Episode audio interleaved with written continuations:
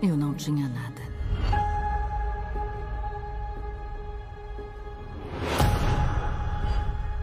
Aí ganhei esse trabalho.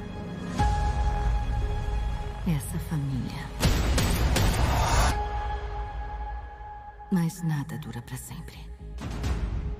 Fala, meus queridos! Antes da gente começar esse episódio, eu quero agradecer pela audiência e pela confiança. Se vocês puderem me seguir nas redes sociais e se inscrever no meu canal no YouTube, eu vou deixar o link aqui na descrição. Porém, vocês podem procurar por Lohan Rangel lá que vocês devem achar tranquilamente. Gente, preciso pedir desculpas porque na semana passada eu fiquei bem mal, não consegui gravar. Então preferi deixar o episódio para essa semana porque eu já iria assistir Viúva Negra. Então deixei para poder falar mais sobre esse filme aqui. Espero que vocês compreendam. Então, Viúva Negra finalmente está entre nós, meus amigos. O longa protagonizado por Scarlett Johansson foi um dos mais aguardados pelos fãs da Marvel desde o início do seu universo. Afinal, ela foi uma das primeiras personagens introduzidas no MCU lá quando tudo era mato no universo da Marvel. O desejo da aventura solo da personagem sempre foi algo comentado entre os fãs. Dirigido por Kate Shortland, o longa já tardio passou por alguns atrasos por conta da pandemia. Porém, essa semana finalmente estreou no cinema e já está disponível no Premiere Access do Disney Plus. Mas antes de falar sobre o filme da viúva, eu acho bom a gente recapitular a jornada dela no universo da Marvel. O que vocês acham? Acho justo falar sobre isso porque tivemos algumas participações da personagem ao longo dos anos em que a Marvel construiu o seu universo e algumas pistas sobre a história dela foram dadas, mas nunca foram muito bem abordadas. Nós a conhecemos como Natalie Rushman, lá em Homem de Ferro 2, vocês lembram disso? Ela foi contratada pela Pepper para ficar no seu lugar auxiliando o Tony agora que ela tinha se tornado a CEO das indústrias Stark. No meio do filme descobrimos que na verdade ela é a Natasha Romanoff, uma agente da SHIELD, que foi comandada por Nick Fury para espionar o Tony. Preciso dizer que o visual da Natasha em Homem de Ferro 2 é o melhor para mim até hoje. E a cena dela invadindo as instalações do Hammer é foda demais. Depois a vimos no primeiro filme do Vingadores, onde temos alguns pontos importantes para a aventura solo da espiã. O primeiro é o seu relacionamento com Clint Barton e a primeira menção a Budapeste. E a segunda é o momento em que ela interroga o Loki e ele tenta mexer com a cabeça dela falando sobre a filha de Dreykov. Todos esses pontos são explicados na aventura solo da heroína, então fiquem ligados neles. Apesar de ser parte principal na formação original dos Vingadores, Nat, assim como o próprio Clint, não tem um plano de fundo muito abordado nesse filme, pois é um filme de equipe e o longa precisa dar tempo para todos os personagens. Vemos as suas habilidades em ação e é isso. O próximo filme em que a personagem aparece é em Capitão América: O Soldado Invernal, que para mim é uma das melhores participações da personagem. A relação da Nat com Steve é uma das mais bem construídas na Marvel. A dualidade dos dois é muito bem feita em tela. Enquanto Steve é um cara muito mais honrado, a Nat fica com um trabalho sujo e a gente acaba descobrindo um pouco mais da sua função dentro da SHIELD e a sua lealdade ao Nick Fury.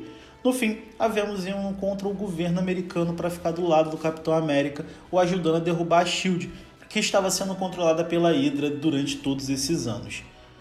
E assim, vamos para a Era de Ultron, onde pela primeira vez aborda um pouco do passado da espiã em momentos em que sua mente está sendo controlada por Wanda Maximoff, a gente acaba vendo partes do seu treinamento na Sala Vermelha. O filme também mostra que a Nath tem nutrido alguns sentimentos por Bruce Banner, o Hulk. Mesmo que a gente veja eles flertando durante todo o filme, esse relacionamento, infelizmente, ou, ou felizmente, né, não sei, não vai para frente lá no MCU.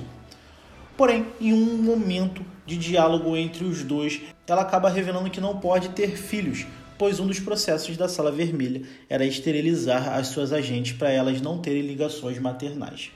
Em Guerra Civil, Nat é um dos Vingadores que fica a favor de assinar o Tratado de Sokovia, uma lei que faz os heróis se registrarem e atuarem sob mando do governo. O interessante aqui é que a partir desse filme vemos o quanto ela cresceu como heroína e até mesmo como pessoa, se importando com o bem-estar de seus companheiros. Mesmo ela estando do lado oposto do Steve, ela está sempre ajudando ele, até mesmo indo no velório da Peggy Carter para apoiar o amigo. Sem falar do momento em que ela consola o T'Challa após o atentado da ONU que faz seu pai falecer. Na batalha do aeroporto, ela acaba ajudando o Steve a escapar com o Buck para irem atrás do Zemo, se tornando também uma das fugitivas do governo. É nesse ponto aqui que o filme da heroína começa, mas falarei mais sobre ele depois. Vamos focar na ordem de lançamento dos filmes. Em Vingadores Guerra Infinita, Nat é um dos renegados do governo, se juntando com parte dos Vingadores para lutar contra o exército de Thanos em Wakanda para proteger o Visão, que tem posse da Joia da Mente. Quando Thanos reúne todas as joias do infinito e dizima metade da vida do universo, a Nat é uma das que sobrevivem. Em Ultimato, é, após matarem o Thanos, cinco anos se passam. Ela é a única que não desistiu de trazer todos de volta e se mantém em um papel de liderança, porém acaba ficando sozinha no QG dos Vingadores. Afinal, todos os outros estão espalhados no universo. O único que ainda continua indo visitar ela é o Steve. Quando Scott Lang retorna do Reino Quântico, eles criam um plano de voltar no tempo e reunir as joias para trazerem todos de volta. É aí que a Nath acaba se sacrificando no lugar do Clint para conseguir a joia da alma, sendo o fim da primeira Vingadora no universo da Marvel. Pegamos todas? Estão me dizendo que isso funcionou?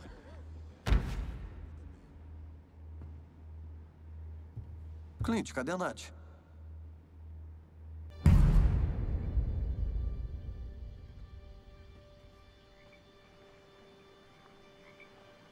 Será que ela tinha família? Tinha. Nós. O quê? Oi.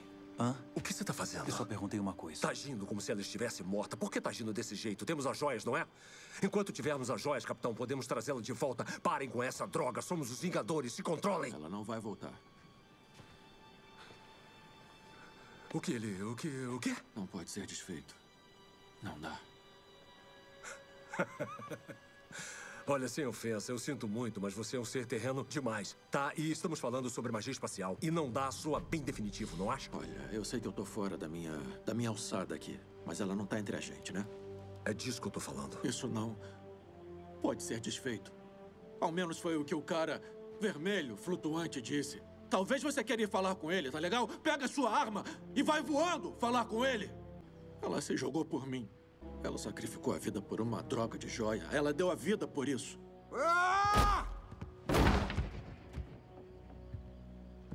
Ela não volta mais. Temos que fazer valer a pena. Por ela. E vamos. Então, chegamos ao filme da Viúva Negra. Como eu disse, esse filme se passa após Guerra Civil e antes de Guerra Infinita. O filme se inicia com um flashback mostrando a infância da personagem enquanto ela vivia com Melina Vostokov e Alexei Shostakov, o Guardião Vermelho. Os dois se passam como os pais dela. E também tem a Helena Belova, que se passava como sua irmã. Eles estão disfarçados em uma missão em Ohio a mando de Dreykov, o líder da Sala Vermelha. Depois, a história segue Natasha Romanoff sendo uma foragida do governo após trair o time do Homem de Ferro na batalha do aeroporto.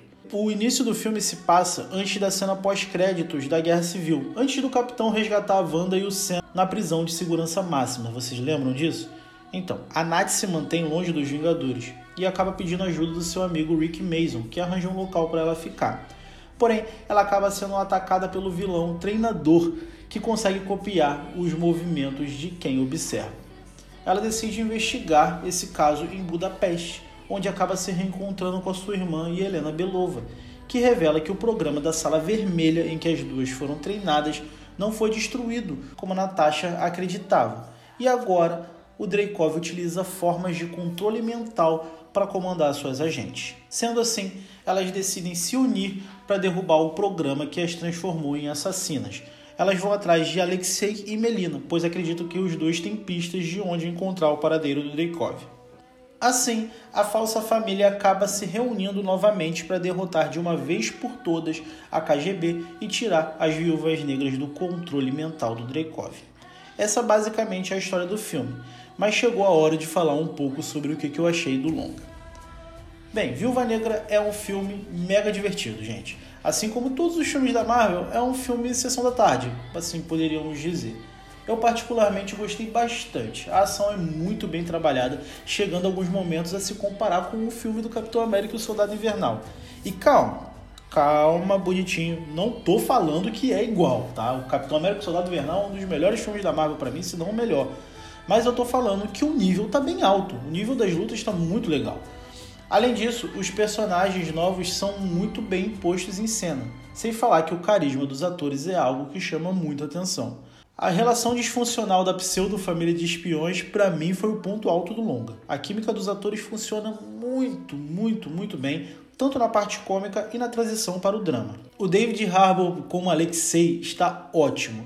Ele acaba sendo o alívio cômico do longa e, na minha singela opinião, funcionou bem demais. Afinal, pôr um super soldado nessa posição enquanto as espiões tomam as rédeas da ação mais séria foi uma sacada muito boa. A Scarlett, como sempre, está ótima como Romanoff. Seu melhor momento para mim como a espiã foi em Vingadores Ultimato. E aqui a atriz traz uma nova camada à personagem. Aliás, a entrega dela é algo muito gratificante de assistir. Você vê que ela se importa com a personagem de verdade. Porém, quem rouba a cena mesmo é a Florence Pugh. O carisma da atriz chama a atenção desde a sua primeira cena é impossível você não se interessar por essa personagem. Sinceramente, eu estou muito ansioso para ver o que ela nos mostrará como Helena no futuro.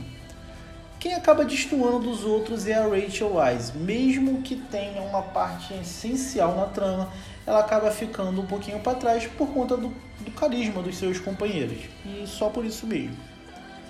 Ainda assim, nem tudo são flores.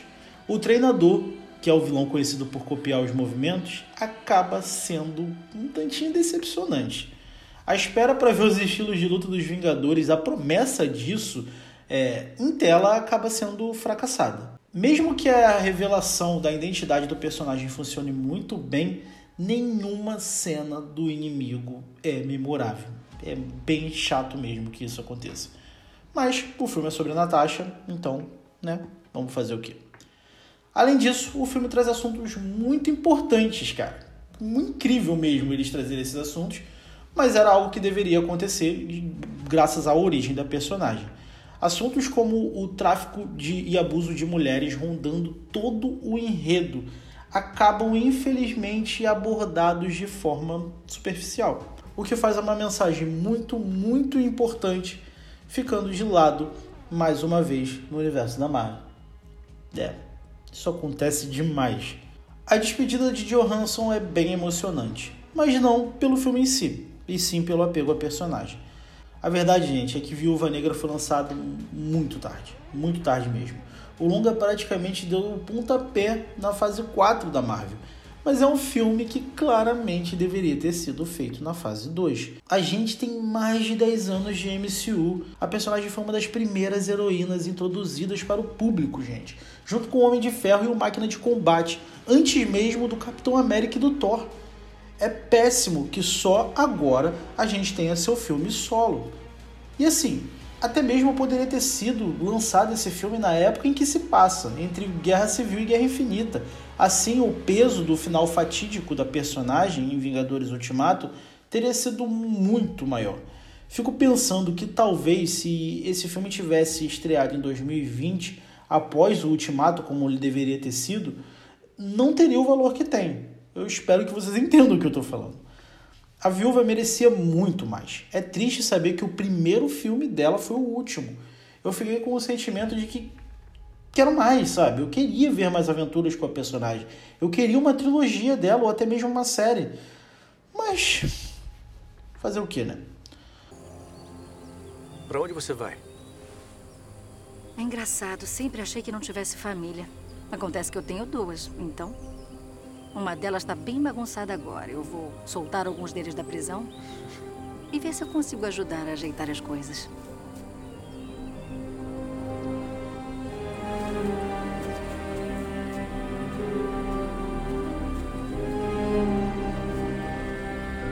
Contudo, mesmo com todas essas questões, eu acredito que o Viúva Negra ainda seja um bom filme. As cenas de ação são muito boas e tem momentos bem inspirados. Toda a coreografia é muito bem realizada. Em especial, a primeira cena da Natasha com a Helena e a última cena de queda livre. como eu assisti no cinema, eu achei muito legal. E a queda livre é uma das melhores cenas do filme. Eu não tô dando spoiler, ela já apareceu nos trailers. Mesmo que seja um filme muito atrasado e arranhe superficialmente assuntos que poderiam trazer uma ótima discussão, Viúva Negra tem um saldo muito positivo. Ele é um filme para preparar o terreno para as próximas aventuras da Helena. Sim, é um filme feito para passar o bastão da Natasha Romanoff para Helena Belova. O filme é um bom blockbuster e é uma diversão certa. Vale muito a pena vocês assistirem. Ah, e a cena pós-créditos, amiguinhos, é sensacional a forma que a Marvel está interligando seus filmes com suas séries. Estou bem ansioso para saber o que vai acontecer a seguir. E claro, minha gente, esse foi apenas um ponto de vista de um amador. Mas me digam, o que vocês acharam de Viúva Negra? Concordam ou discordam do que eu disse? Mais uma vez, eu agradeço pela audiência e pela confiança de vocês. E se vocês puderem me seguir nas redes sociais e ou se inscrever no meu canal no YouTube, vocês já sabem. Vou deixar o link aqui na descrição ou vocês podem procurar pelo Han Rangel, que vocês devem achar facilmente. Até a próxima semana, gente. Vida longa e próspera. Que a força esteja sempre com vocês. Mal feito, feito. Nox.